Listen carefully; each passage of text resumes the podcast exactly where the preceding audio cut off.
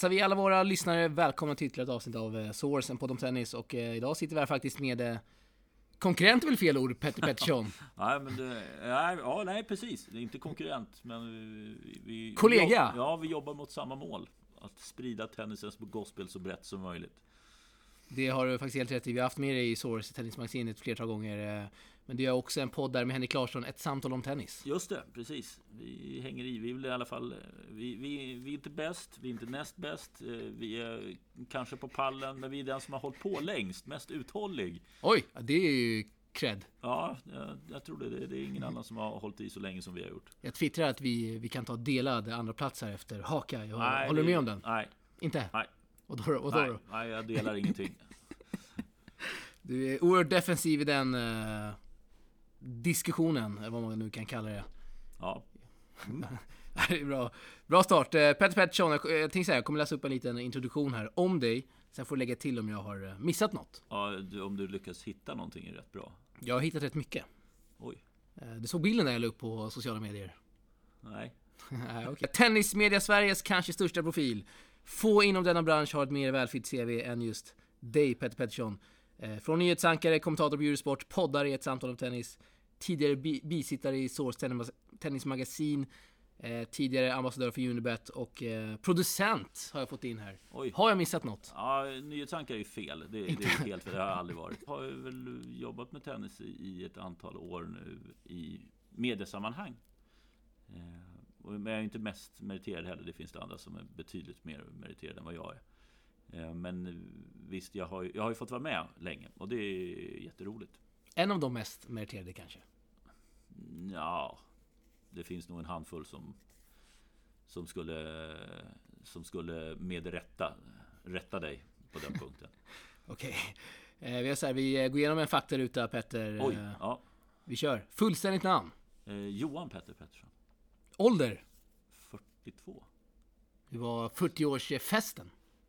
Han var rätt eh, lagom faktiskt. Eh, ingen stor, men eh, väldigt trevlig. Och när man, har man betat av 40 så behöver man inte ha 50. Men gör du inte 40 då måste du göra 50. Så jag har ju öppet nu att ducka 50 år. Eh, familj. Japp, Inget mer. nej, Eh, lön. Vill du svara på den? nej. Du passar på den alltså? Jag kör ju, jag har tagit några här från Olof Lund. Då bruk, brukar jag höra vad folk brukar svara på. Tillräckligt brukar folk säga. Ja, Eh, vad lägger du pengar på? ja du. Eh, Är det tenniskort? nej, det, Det är har inte. varit en gång i Nej, tiden kanske. Tenniskort är sådana saker faktiskt som jag hittat i gömmorna. Från, från, som är för, från förr. Eh, nej, det är nog det enda jag har nu tror jag som en stor utgift. Det är väl paddel tror jag. Det är nog det som är mitt... Snackar vi bantider och rack och allt? Är? inte, inte rack. Jag är ingen sån som måste springa och köpa nytt var, var femte månad för att eh, svingen inte sitter. Utan fan, det är ju anpassat efter vad du har. Eh, ja, men bollar och, och tider är ju, går ju på en del. Hur mycket paddel eh, spelar du under ditt genomsnitt under en vecka? Mm, försöker få två tillfällen i veckan.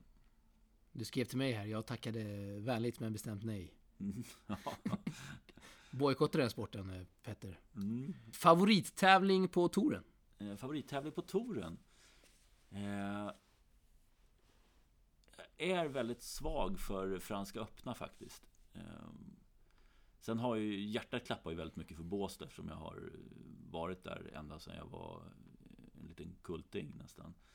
Eh, så de två och Stockholm givetvis också. Men, men Paris skulle jag sätta väldigt högt. Eller förmodligen högst. Av vilken anledning? Eller Ja, men jag, anledningar? jag, jag, jag gillar faktiskt det här och jag, och jag tycker att det, det är en...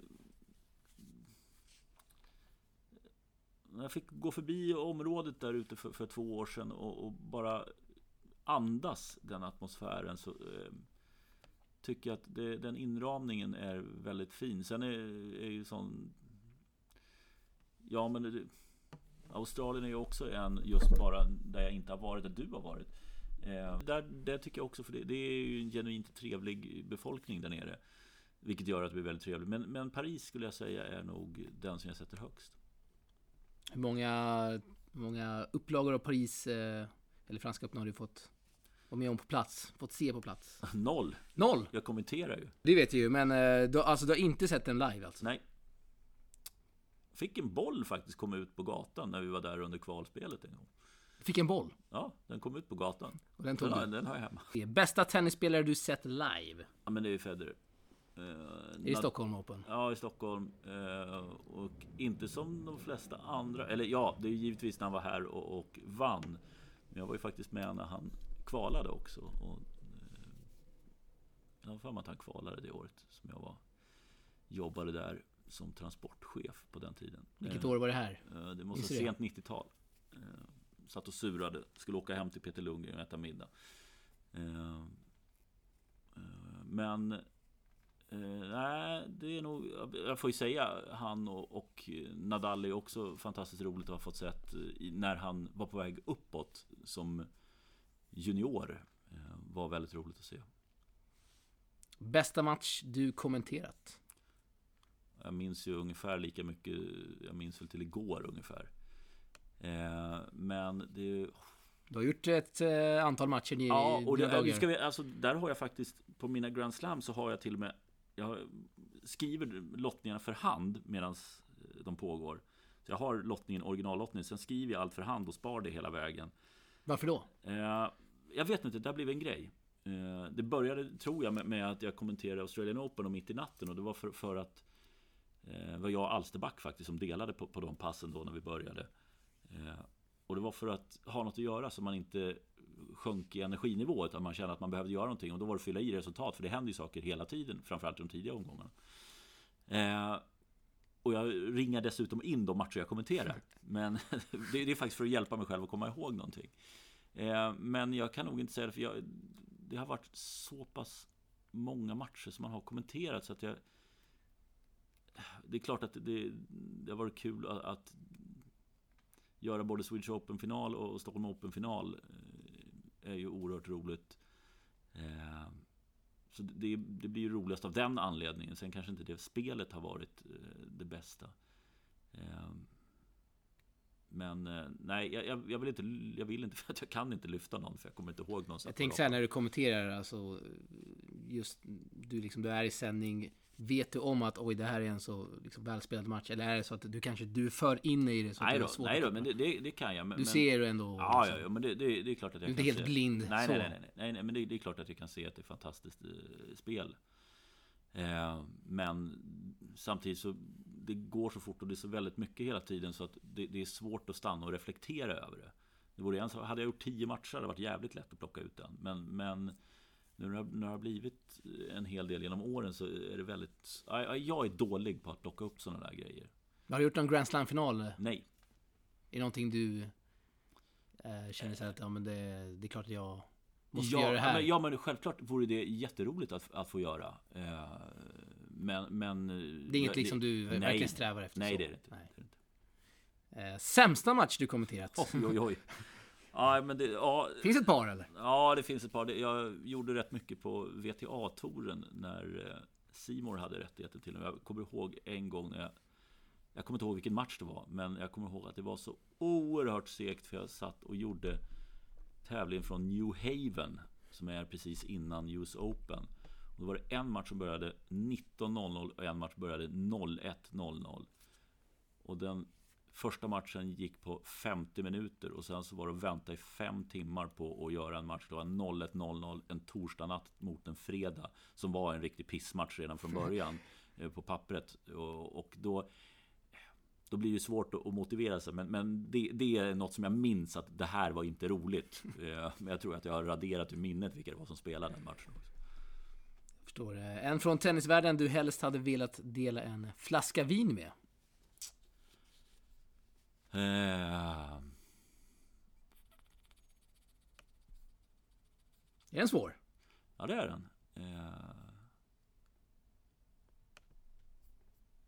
Skulle nog vilja ha Andre Agassi faktiskt.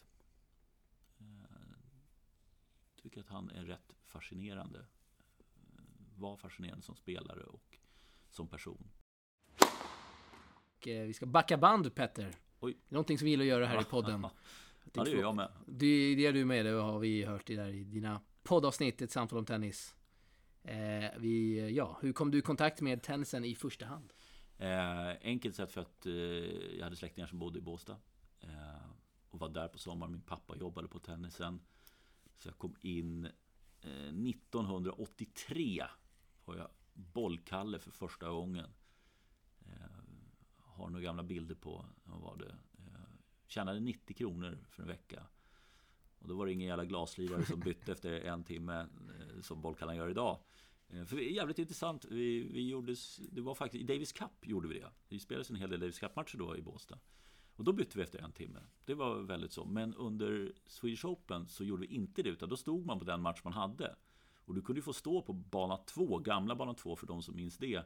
Eh, I tre timmar kunde det hända att du stod där i ett solhörn. Jag minns en gång, då tror jag var 8 eller 9, då, då fick jag solsting och gick hem och kräktes. Men dagen efter var man ju tillbaka igen och stod i hörnet. Du härades ut kan man väl säga. Ja, så att där, där är väl egentligen ingången. Eh, och så började jag spela tennis själv också som sexåring tror jag det var. Hur länge spelade du? Eh, 14 la jag av. Var det för att du tröttnade eller vad, vad minns du? jag, jag var för eh, vek helt enkelt. Eh, framförallt mentalt. För att ha den... Ja, men ta mig någon vart också. Jag var, jag var inte bra. Tillräckligt bra. Eh, Så att, och, och ville inte heller göra jobbet för att bli bra. För jag hade en väldigt god vän, eh, eller fortfarande en god vän, som satsade och sen hamnade och var och sladdade precis vid touren, eh, Kalle Flykt, på den tiden. Från Uppsala? Ja, precis. Eh, Och han la ju ner enormt mycket tid och det såg jag hur mycket han la ner. Och han hade ju mycket större träningsvilja och sådär. Och det var inte jag i närheten av. Så att, inte, inte för att jag ha- hade nått så långt heller, men jag hade ingen drivkraft att lägga ner massa extra på det, tyvärr. Hur kom du in i mediebranschen? Mm, en annan god vän som eh, numera är tennisansvarig för Eurosport, eh, Jonas Berg, var det faktiskt som eh, drog in mig en gång i tiden på TV4 Uppland. när, eh, TV4 hade lokal tv-stationer så gjorde de lite sportreportage på helger. Och då drog Jonas med mig. Jag hängde med honom några gånger bara för skojs skull. Och sen så var det faktiskt en tisdag. Eller, nej, onsdag måste det varit för det var bandy. Och då bara sa han, ikväll får du göra det här. Ja, sa jag. Och så gjorde jag det. Och, och sen så började jag jobba åt dem och så fortsatte det med att jag eh, kom in på TV4-sporten då när jag hade bott här i Stockholm ett tag. Och har eh, sedan dess fortsatt med det helt enkelt. Ja, det har jag. Det, det har inte varit min huvudsyssla. Jag har hållit på med andra saker också. Men, men eh, de senaste, ja nu är det, ja, det är nog 8-9 åren så har det varit eh, framförallt eh, inom mediabranschen som jag har huserat. Hur pass bra trivs du med det skulle du säga? Väldigt bra. Någonstans så är det ju så. Har man, jag har jobbat som egen i, i egentligen hela mitt vuxna liv. Och är rätt van vid att jobba på ett, så att säga, ett oregelbundet sätt. Eh, även om jag just nu jobbar ganska regelbundna tider så, så eh, blir det någonstans att man eh, man, man, antingen gillar man det inte så, så går det inte att fortsätta med det. Eh, Men det har tilltalat mig att göra på det sättet och, och jobba med det. Och det är, det är en, en jävla ynnest att få jobba med, med saker som man tycker är väldigt roliga och, och har ett intresse i själv. Sen kan det ibland vara svårt faktiskt att veta var, vad ska man säga, arbetsdelen av mig och mitt intresse, liksom var, var går gränserna däremellan? För det är klart, jag kan ju sitta och kolla på eh, helskumma, men, det kan vara hockeyresultat eller handbollsresultat. Och, jag vet inte om det egentligen är, är jag intresserad av det eller om det är för att jag ska hänga med jobbmässigt så att jag vet. Ja, ungefär. jag förstår. Vi, eh, vi ska prata lite här om eh, svensk tennis. Om du tycker att den får det utrymme den förtjänar i media idag. Eller är det på något sätt snedvridet? Det finns väldigt mycket att säga om hur vi bevakar i allmänhet då i media svensk, eller svensk tennis i allmänhet. Eh, alltså det, det skiljer sig önskan och, och en förståelse. För jag tycker man får en större förståelse om man jobbar i branschen. Eh, att konkurrensen är extrem. Ja, Eh, och det har styckats upp också så att numera sitter ju ja, men, rättighetsinnehavaren för respektive sport släpper ju inte ifrån sig det, vilket gör att du kanske inte får se så mycket tennisbilder på eh, till vanliga sportnyheter som du kunde göra för 10-15 år sedan. Eh, för att det kostar pengar att visa varje ruta. Därav kan inte ja, TV4 eller SVT visa bilder från allting. Eh, så att om vi tar den biten, så, och det gäller ju även nu när Expressen och Aftonbladet kör rörligt också, så eh, får de anpassa sig till vad som finns tillgängligt utifrån det de har betalat för. Eh, så utifrån det så, så blir det svårare. Konkurrensen är bra mycket hårdare. Vi har inga svenska framme. Eh, och det är eh, givetvis är, det gör jättemycket till varför det inte skrivs eller varför det inte pratas så mycket om tennis i media. Eh, givetvis skulle jag kunna önska att eh, det, det skrevs och pratades mer om det. Eh, men jag har ändå en viss förståelse för att i konkurrensen med andra sporter som förvisso är mindre så är det inte tillräckligt intressant. Eh, jag tänker på till exempel eh, skidskytte ser vi ju en, får enormt uppslag. Jo, men vi, vi, har ju bra svenskar i skidskytte. Det är, en, det är en otroligt bra tv-sport. Ja. Det, där har du enkelt om anledningarna. Det, det, är på de tider då folk är hemma oftast. Eh, så att jag, jag har full förståelse för att det funkar. Eh, det är moment också där, där det skiftar snabbt. och, och eh, allt kan hända höll jag på att säga. Så att det, det, det, det, jag tycker den diskussionen tycker jag är rätt onödig för att det är en mindre sport. Ja, men det, det, är det. Det är väldigt många sporter som får mer uppmärksamhet som är mindre än vad tennisen är. Men likt förbannat så är det mer intressant för gemene man än vad det är för dig och mig. Om, ja. om, om, det skulle, ja. Vad tror du krävs då för att uh, tennisen... Uh, det, det, är bra resultat helt enkelt. Bra resultat och några, några med, uh, ja, med, med, bra karisma som, som kan eh, som kan sälja sin sport också. För det handlar inte bara om att vara bra utan du måste även kunna sälja eh, dig själv och sporten. Det skadar ju ingenting om du har en bra story heller. Eh, så att det, det, det krävs mycket, det, krävs så enormt mycket för det å andra sidan ska jag säga också, nu, finns det framförallt på, på Expressen har vi fortfarande kvar Linus Sunnevik som jag tycker gör ett väldigt bra jobb med, med att eh, faktiskt fånga upp eh, saker som händer i tennisvärlden och, och kan göra eh, bra artiklar på det för en bredare publik. Man ser ju Johanna Larsson har varit uppe och toppat strax runt 50. Eh, och jag vet att hon, hon, har varit missnöjd med, med bevakningen också. Eh, Just det. På, på, och där, jag, jag ger henne rätt i att damtennisen inte har fått den uppmärksamhet som, som de kanske förtjänar. Eh, men sen då återigen, då, då handlar det om att man måste sälja det väldigt bra. Eh, och det har jag, så här, jag tvegar, för utifrån medieperspektiv så handlar det om att du måste sälja någonting. Du måste visa att göra dig själv intressant. Ja. Eh, och det är inte alltid helt lätt. Nej. Och speciellt då om, om du i ditt yrke är tennisspelare så är det det du vill hålla på med. Och det är det som är din grej. Men du måste ha, du måste ha ännu mer och det, det är väl det som också är, är svårt, tror jag, eh, när det gäller den biten för, på damsidan. Vi ser exempel på fotbollsspelare som är väldigt bra på att sälja in sig själva. Mm. Och har liksom intressant personlighet. Hur mycket mer eh, vad säger man, bevakning de får. Ta John Guidetti som exempel. Mm. Det är kanske är svårt om man inte har den personligheten själv. Nej men så är det ju och, och fotboll är ju så pass enormt stort i, i Sverige och i världen så, så att det, det går inte att komma ifrån. Det, det, det är bara att titta på kvällstidningarna och, och alltså det, det är väl inte för inte de sätter Zlatan i en rubrik för de vet att det klickas på det. Oavsett om det inte ens handlar om honom så, så är det ju så. Eh, och, och Guidetti är också en sån som det klickas en hel del. Inte, inga jämförelser i övrigt. Och, absolut inte. Men, men, eh, så är det ju. Och det, det, när det gäller tennisen så är det ju Federer, Nadal knappt ens Djokovic tror jag drar speciellt mycket klick. Om jag skulle få gissa. Jag ska prata lite här också om eh, ditt jobb då som kommentator för oss utomstående. Hur svårt är det att kommentera en tennismatch egentligen? Vad, vilka utmaningar finns det där som jag och gemene man inte kanske tänker på? Um, det, är, det, det, är så väldigt personligt vad, vad folk gillar och inte gillar. Um, Alltså man ja, har hört... Ja. Givetvis, min, min personliga, du behöver ha men en, en bra koll på vad det är för några eh, som står på banan. Eh, tränare och eh, sådana saker runt omkring. Och sen veta när du ska portionera ut den information du sitter på. Det är ju väldigt sällan du sitter på några extrema hemligheter om någon som du avslöjar under ett kommenteringspass. Men det gäller att använda den information så att du just får ut det vid rätt tillfällen. Eh, att du tempomässigt kanske kan ändra, ändra beroende på hur spelet är. Eh, att eh, vara vaksam och sen min personliga och det, det var ju det jag, jag har aldrig fått någon coachning i hur jag ska kommentera. Utan jag kommer ihåg första gången jag gick in. Jag har inte lyssnat på det, men, men det vore rätt roligt att göra det idag. Men jag vet i alla fall att jag har samma devis idag som jag hade då.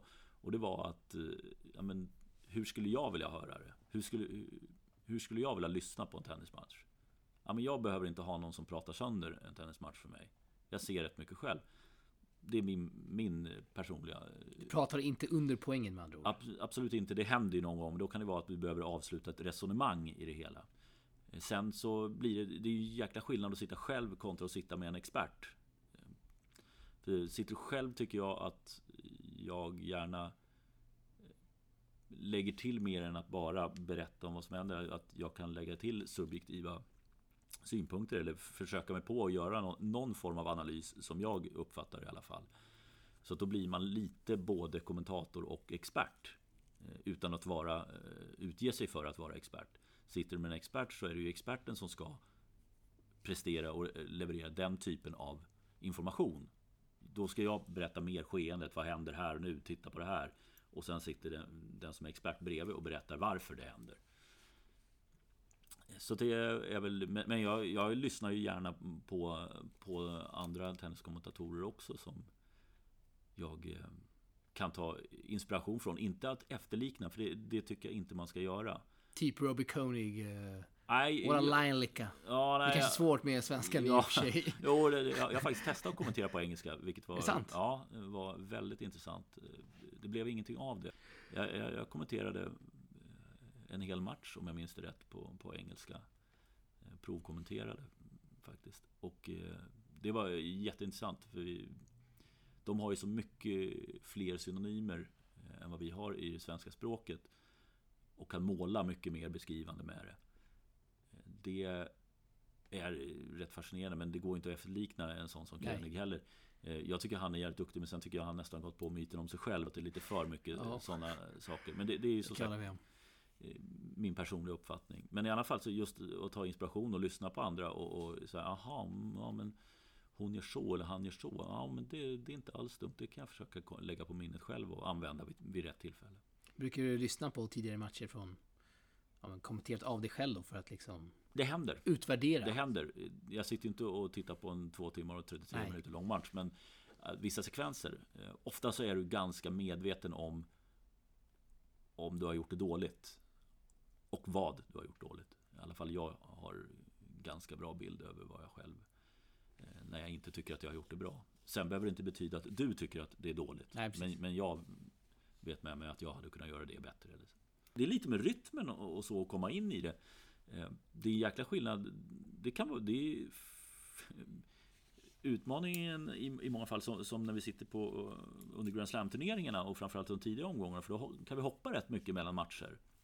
Att du behöver komma in i matchen ganska snabbt. Sitter och följer, ja men vi ska, jag ska göra två stycken kvartsfinaler från Montreal. Ja men bra, då vet jag att det är det här. Det är det här som kommer visas. Då kommer man in i det på ett annat sätt. Medan när du hoppar mellan, då måste du ju på något sätt bygga upp för dig som tittare väldigt snabbt. Att nu är vi här, nu spelar de här, de, vi kommer in efter ett set.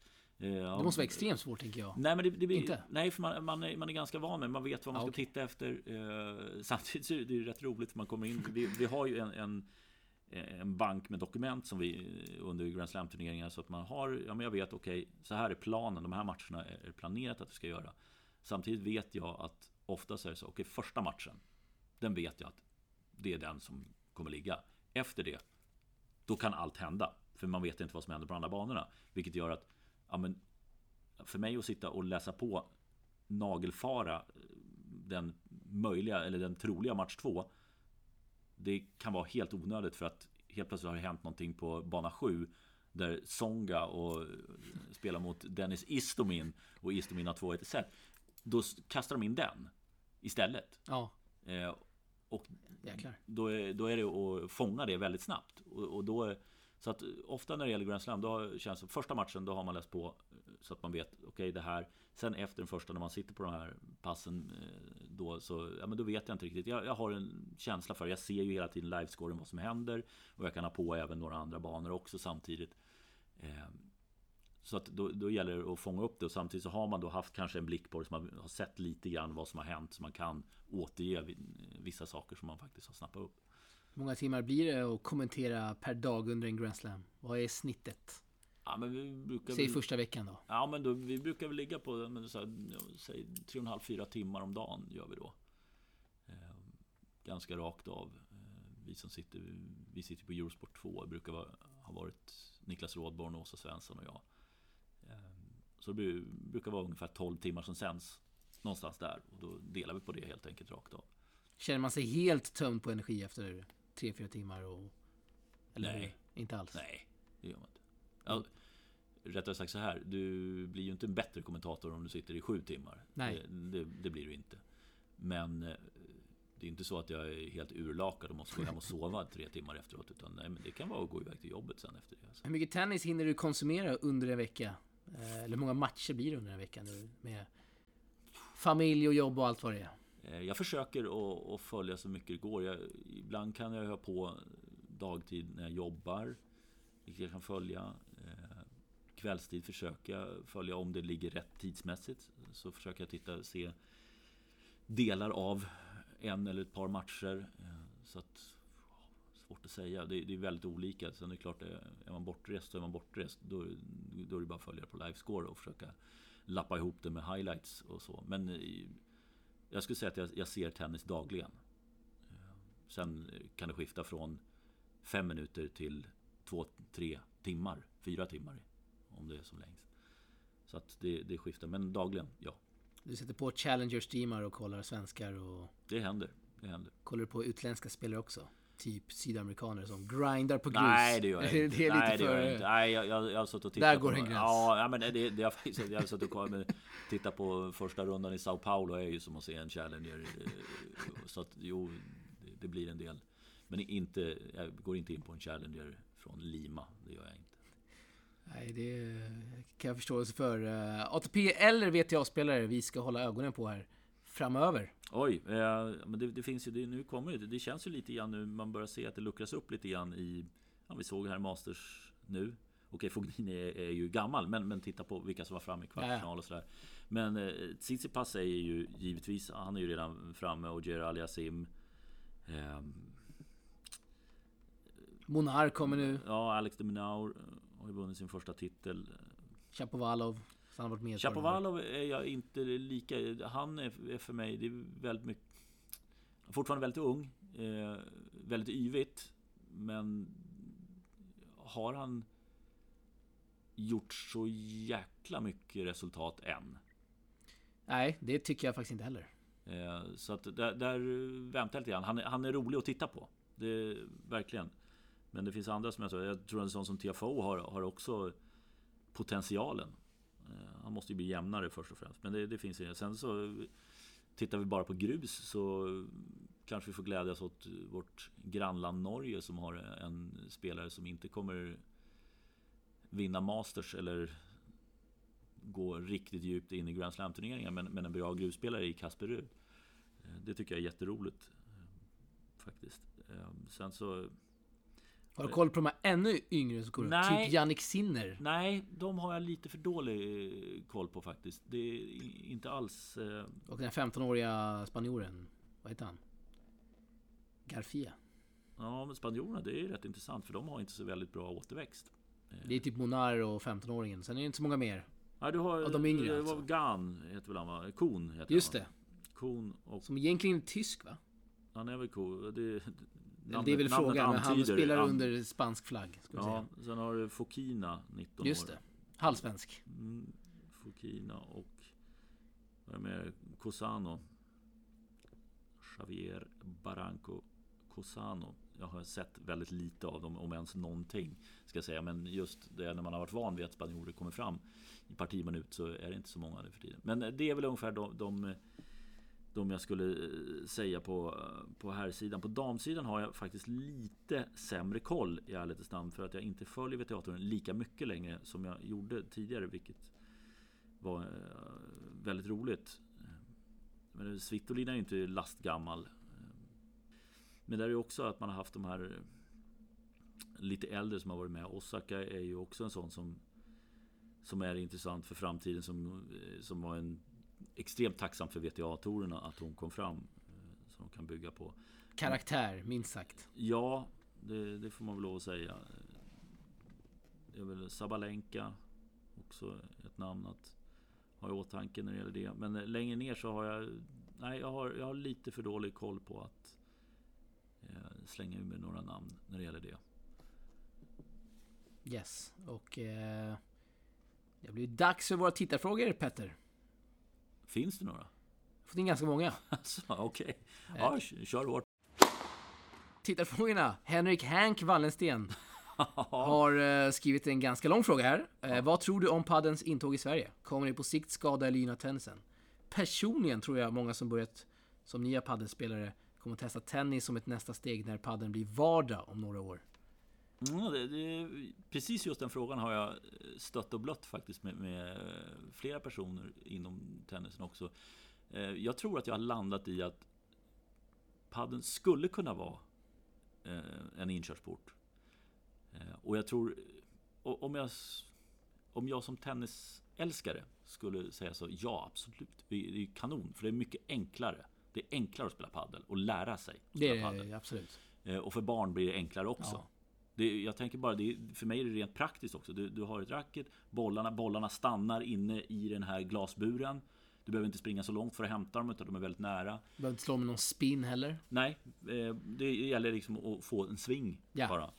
Eh, men eh, det som egentligen blir en motfråga till Hank som man kan ta vid ett annat tillfälle, det, det är ju vad skulle, varför skulle någon börja spela tennis när du har börjat spela padel och börja få få känning på det och börja lära det. För tennis är så mycket svårare. Och det är så att jag, jag är lite, det, det, är möjligt som man säger att när det blir en, en vardag med paddan, paddan om ett par år. Har det inte blivit vardag nu då? Nej, jag, inte? Det, nej det, det, det, kommer fortfarande växa. Vi ser fortfarande att det byggs överallt, liksom nya hallar mm. och det smälls ja. upp och det Eh, Eh, nu är det framförallt för, för folk i 40 plus åldern som det byggs och, och, som kommer börja spela. Men jag tror att när man börjar inrikta sig på ungdomar så tror jag att du kan plocka en hel del. Eh, det är klart att du kommer säkert kunna få några från padden som går över på tennis.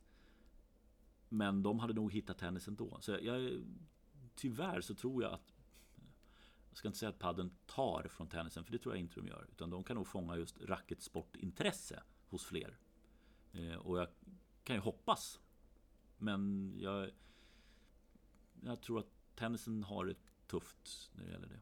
Vi har sett klubbar som eh, liksom tar bort en tennisbana och kanske bygger paddel istället. Mm. Skulle du säga att det är ett problem eller kanske liksom vad, ja, det, vad som det, väntar här framöver? Ja, men det är ju ett problem. Ja, absolut. Jag förstår samtidigt varför klubbarna gör det. Ja, ekonomiskt såklart. Ja, det är inte svårare än så. Nej. Och, och vem, vem Mats Bengtsson här. Tre mm. tidigare förluster för Djokovic i de tre senaste turneringarna.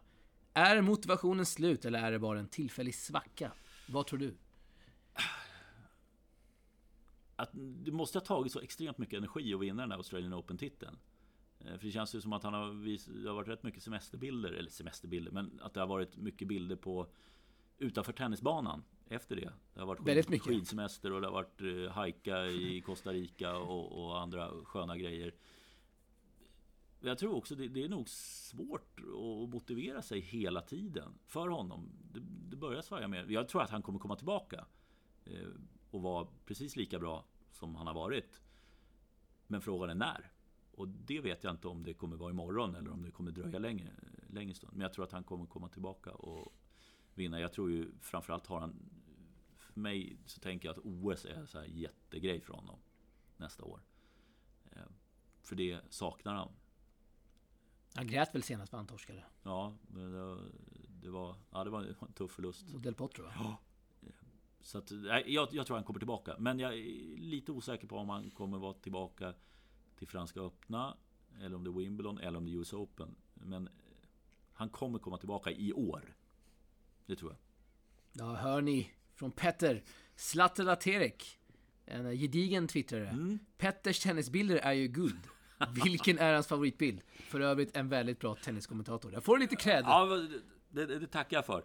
Eh, tennisbilden, det tänker jag inte avslöja. Tennisidols... Eh, vad heter det? Ten, vad, är- Tennis vad är Idol hashtaggen? Coach Torsdag. Det är en lång hashtag alltså. Ja, det är en oerhört lång hashtag. men Man måste tänka till så att man är det inte- bara du som använder den eller har du sett att det är någon som skriver in den? Nej, jag, jag har inte riktigt fått den att trenda. Eh, Men, Det är svårt det här med hashtags, ska Ja. säga. Det, det, finns, eh, det finns några fler i kassaskåpet som kommer fram. Så att, eh, jag, jag, jag avslöjar inte, men eh, det, more to come. Men vad är det för alltså, tennisbilder? Vad är det, vilka är Det där är utgivarna? ATP. Det är ATP alltså? Ja. Och de kom ut typ när? Ja, vad kan jag säga att det är tidigt 90-tal. Eh, som det kom en, en hel... Eh, ja, en kortlek kan man säga. Eh, jag tror säkert tanken var att de skulle göra det mer frekvent. Men det där, här var nog bara en testserie som, som inte flög så mycket. Sitter du på något riktigt guldkort där hemma? Nej, men jag vill, jag vill inte säga... Som du kanske kan kränga och eh, Nej, nej, en bra nej, herregud. Det är inte herregud. så. Nej, nej. Jag tror inte det är så Man har ju sett så här att folk som har gamla Pokémons hemma, värda hur mycket som Ja, helst. nej, det, de här tror jag inte kommer eh, generera några, några, större slantar. Eh, För alla är ju, det handlar ju om spelare som ligger någonstans slutet av 80-talet eh, fram till mitten av 90-talet. Och det, det är väldigt blandat där med, med högt och lågt. Så det, det, men, det, men det kommer fler. Jag, jag, jag Hur många bilder har du där hemma? Ah, Vågar det- du svara på det?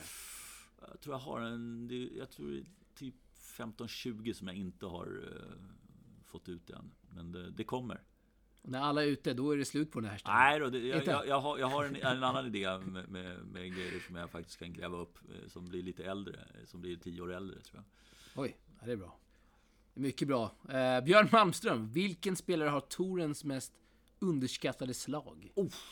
Sådana där är så oerhört svåra. Underskattad också. Ah, Kanske kan modifiera den och eh, köra vilken spelare är mest underskattad? mest underskattad? Mm. Jag börjar i den änden. Modifierar jag Björn här, förlåt. Men eh, Ja, men vi, vi tar... vi kan börja där. slag och, och så, så Philip Kohlschreiber. Eh, en sån spelare som är ganska, ärligt namn, ganska blek. Eh, men jag gillar ju honom och han spelar jävligt snyggt tycker jag. Jag håller Och med. jag tycker att han har e- egentligen ett bättre spel än vad han har fått ut av det. Så det, där skulle jag säga, det är väl inte... Han har väl nästan underskattat sig själv. Om man ska eh, säga någonting. För att det är först nu som han har lyckats vinna mot bättre motstånd. Han brukar ofta...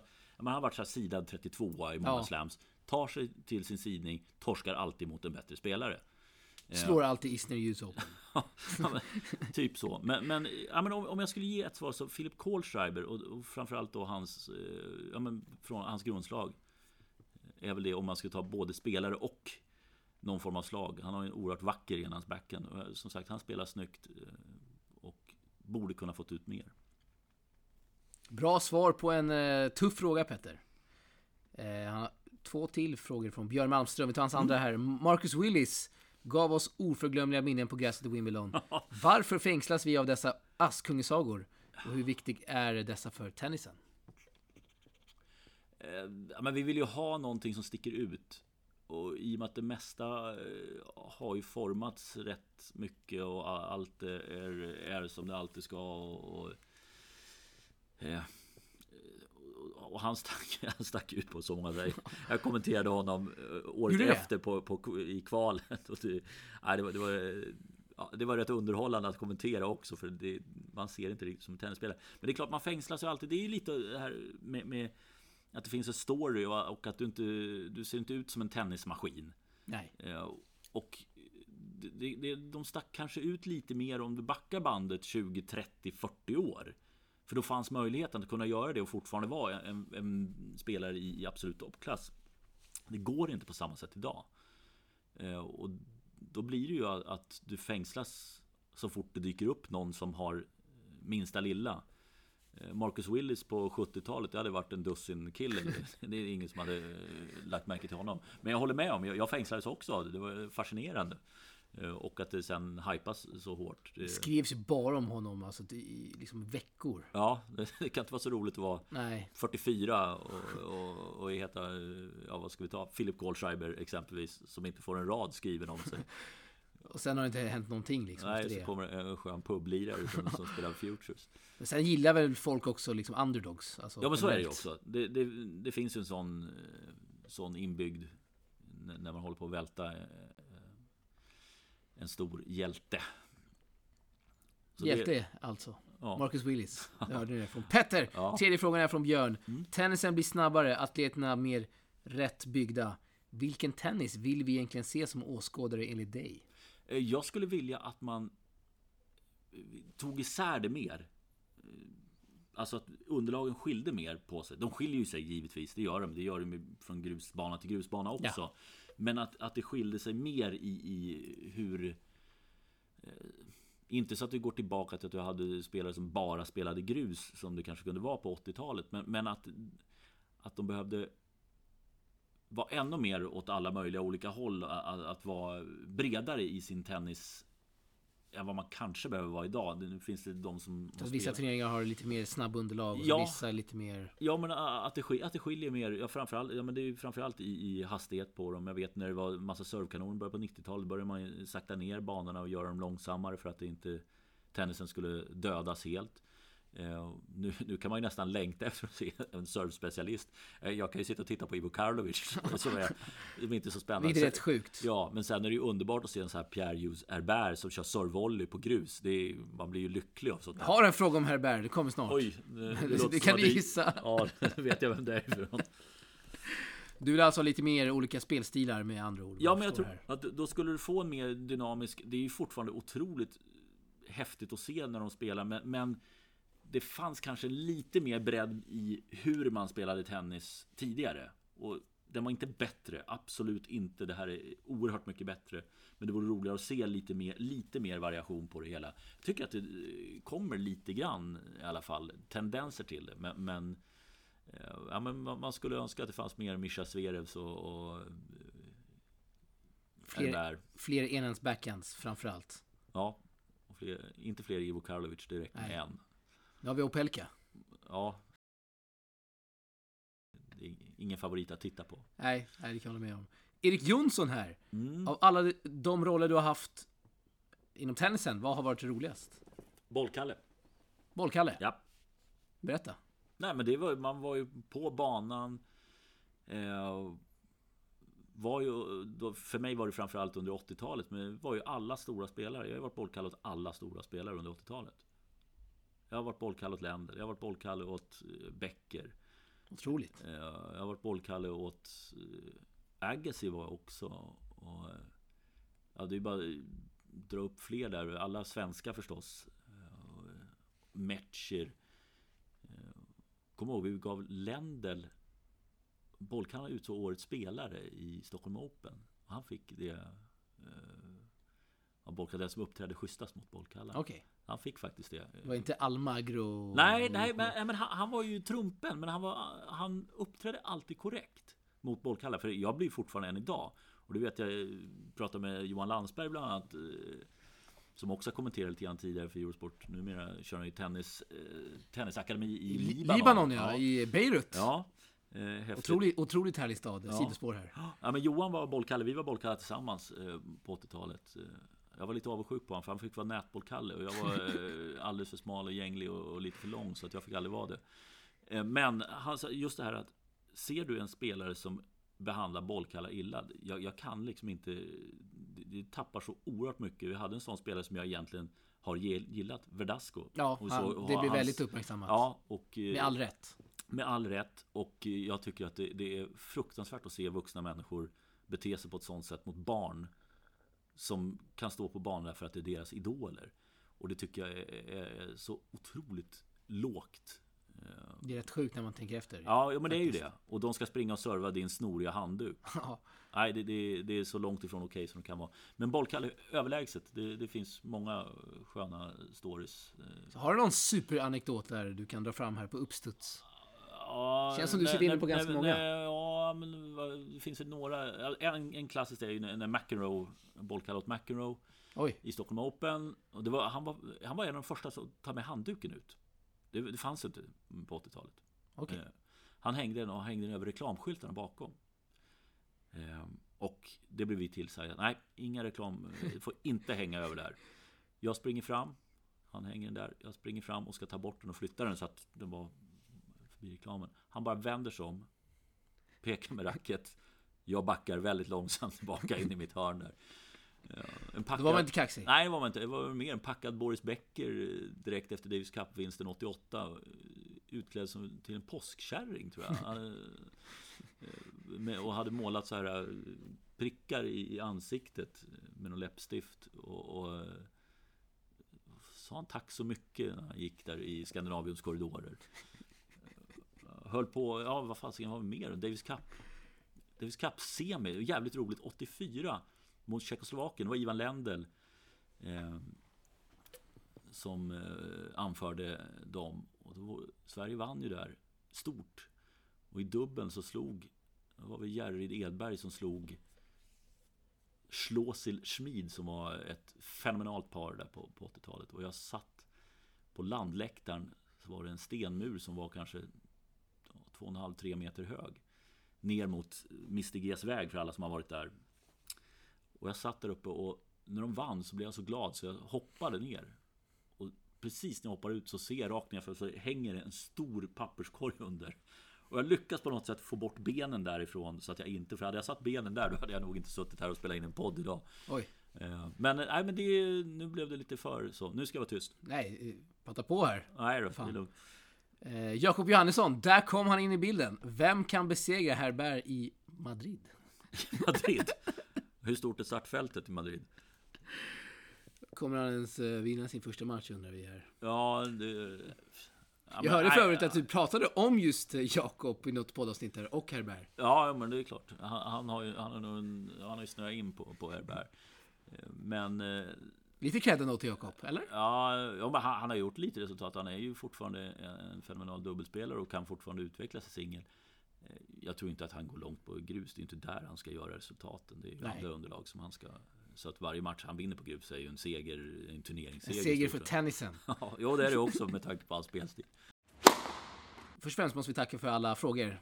Eh, bra frågor, eller hur? Ja, ja, men det, det är... Många och bra. Ja. Och eh, var lite Ja. högt och lågt där, men eh, det gillar vi. Ja, ja men det, det, det är bra. Man ska kunna parera allt.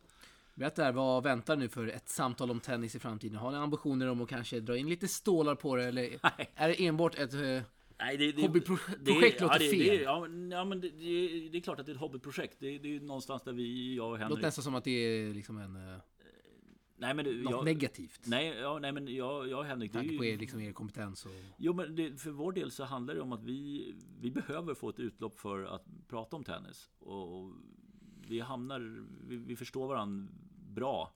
Eh, kanske lite för bra emellanåt, men, men just att det... Vi gillar det. Vi, vi har väl funderat i lite banor om vi skulle testa några andra grepp sådär. Men, men vi har inte riktigt kommit så långt i... Vad för grepp, typ? Nej, det, det vill jag inte säga. vill inte för då, avslöja nej, det vill jag här, inte göra. För eh, då, då, då vet jag inte om Då det kommer blir jag av. sno den och idén och Nej, köra det, det, imorgon. det, det är jag inte så orolig för. Men, men just att, att säga någonting och så blir det inte av. Så då är det bättre Ja, att inte säga någonting. Men... eh, Ni har planer med andra ord? Det låter Jo, men det har vi. Men sen är det, Det är ju, det är ju svårt också att försöka få ihop så att man kan göra på det sätt man vill. Vi, vi jobbar båda och Henrik är just nu pappaledig. Så att det, det är inte helt lätt att få ihop det. Vi har ju, ja, körde ju nästan alla våra poddar de första ja, 55 som vi gjorde. Satt vi alltid som vi gör nu face to face. Innan vi sen var, ja, med, med familjesituation och så blev tvungna att, att spela in på olika håll. Vi försöker, vi försöker Vår ambition är alltid att spela in tillsammans. Ja, det försöker jag också göra. Det blir lite, lite fördröjningar och sånt där man kör via länk. Mm. Vilket är, Mm. du säkert har eh, koll på såklart. Men eh, du är defensiv där vad som väntar i ett samtal om tennis. Ja, Men man Ja. kan eh, följa er på... ja man, man kan Twitter, va? Nej, det kan man inte. Inte? Ja, man kan, Man kan följa dig och ja, Henrik Ja, mig och. Henrik. Men vi har inget konto för, för det. Utan vi, Det kanske blir vi, vi, nästa... har, fa- vi har en registrerad blogg fast vi har aldrig... Har? Ja, fast vi... Vart vi, då? Eh, jag kommer inte ihåg vilka det är som... Från obskyr domän. Nej, nej, nej, nej, nej, nej. Det, det är nog riktigt. Så det, det finns något sånt, men vi, vi har aldrig lyckats eh, få in något inlägg. Det är så alltså? Ja, det finns faktiskt en registrerad på, på oss. Så vi får se om den, den kan vakna till liv vid något tillfälle. Eh, men nej, men någon, någonting. Vi, vi fortsätter ju gö- göra det vi gör, men sen om vi hittar på någonting mer, det är väl mer så som vi tänker. Vi väntar med spänning och ser vad som väntar här. eh, Framtiden för ett samtal om tennis, eller hur Petter? Ja, ja men det, det, är- det är att Henrik Larsson och Petter Retep. Det är våra adresser som vi Det är ett har. fantastiskt eh, Twitternamn du har där. Det är Sveriges bästa. Ja, ja, men man, man fick ju hitta på någonting. Ingen bild dock. Ägg, ägget är borta, men Ägg det är borta. någon... Jag är lite besviken på det faktiskt. Du, jag kom på en fråga här som vi kör med uppstuds innan du ska få önska en låt slutet. Eh, Jag pratade med det här om med Erik häromdagen Mm. i vår senaste podd. Eh, Prata tennis med folk som du vet liksom inte har koll på tennis. Tycker du att det är jobbigt eller är det bara liksom kul? Eh, det beror... Mm, mm. Om du förstår vad jag menar. Ja, men det... Jag skulle säga... Du märker att de inte har så bra koll och Nej, men ha- så om- drar om de in de- sina eh, längre Jo, men det, det kan jag- segment om eh, det och det liksom. Ja, men det har jag inga som helst problem med att antingen bemöta eller Du känner inte såhär, var tyst bara liksom. Nej, det gör jag inte. Nej, Tycker men, bara det är kul. Ja, men oft, oftast är det roligt för att de inser ju ganska fort att de inte har så bra koll. Eller att, att jag oftast har mer koll än vad de har. Sen beror det på, är det någon som är helt novis och inte kan ett, någonting om tennis, ja men då, är det ju rätt, då blir det rätt mycket svårare. Eh, men har du ett idrottsintresse och har en, vad ska man säga, en generell koll på det, då är det lättare att, föra resonemang och kunna argumentera emot eller vad det nu kan vara för någonting. Så att, nej, jag tycker bara det är roligt att, att prata tennis. Det, eh, faktiskt, det, jag pratar för lite tennis faktiskt. Skulle- tycker det? Ja, ja men jag, jag, det Har du ingen på kontoret du kan surra med? Jo, Förutom Henrik? Eh, Ja, men det, fin det finns några till som faktiskt eh, som också har bra koll. Som är eh, en gammal duktig spelare också. Som, men bortsett från dem så, ja, men det, det jag kan sakna själv det är ju att jag försöker att hålla lite koll på juniortennisen i Sverige men jag har inte alls den eh, kollen. Så det skulle jag vilja prata med, med, med fler som har den totala inblicken i det och, och få mer, mer än att behöva spekulera för för mig blir det ju att lägga ett pussel som är ganska stort och jag kan lägga ihop vissa bitar som gör att jag kan förstå varför vissa saker ser ut på ett visst sätt men skulle man få den personens inblick så kanske man får ihop ännu mer om varför eh, det har lett till det det har lett till nu. Jävla, ja, kanske lite konstigt men Nej, jag förstår. Mm. men så att det, det saknar jag lite grann faktiskt. Eh, Och det är väl lite ett problem då just att det skrivs så lite. Det är så lite som finns runt omkring. Nu Jonas Arnesen har ju börjat skriva åt Good to Great, vilket är jättekul. Och, Ja. och även gör en del intervjuer. Och, och det...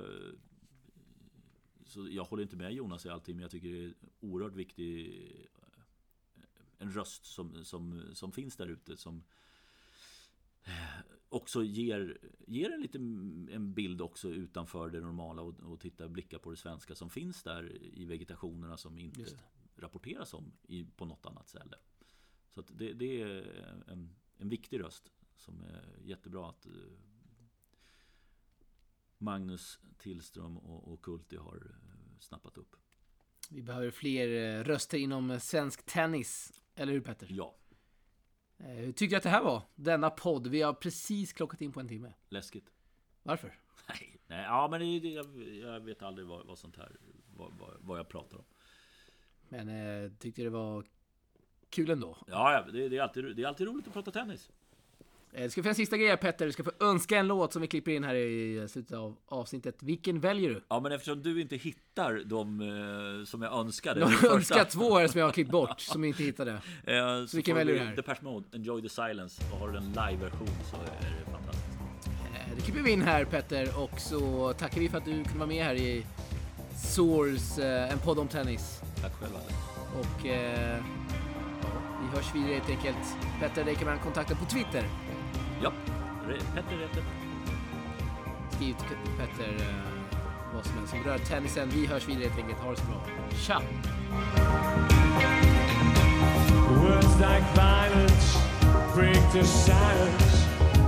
come crashing in into my little world. Painful to me, feels right near me. Can't you understand? Oh, my little girl, all I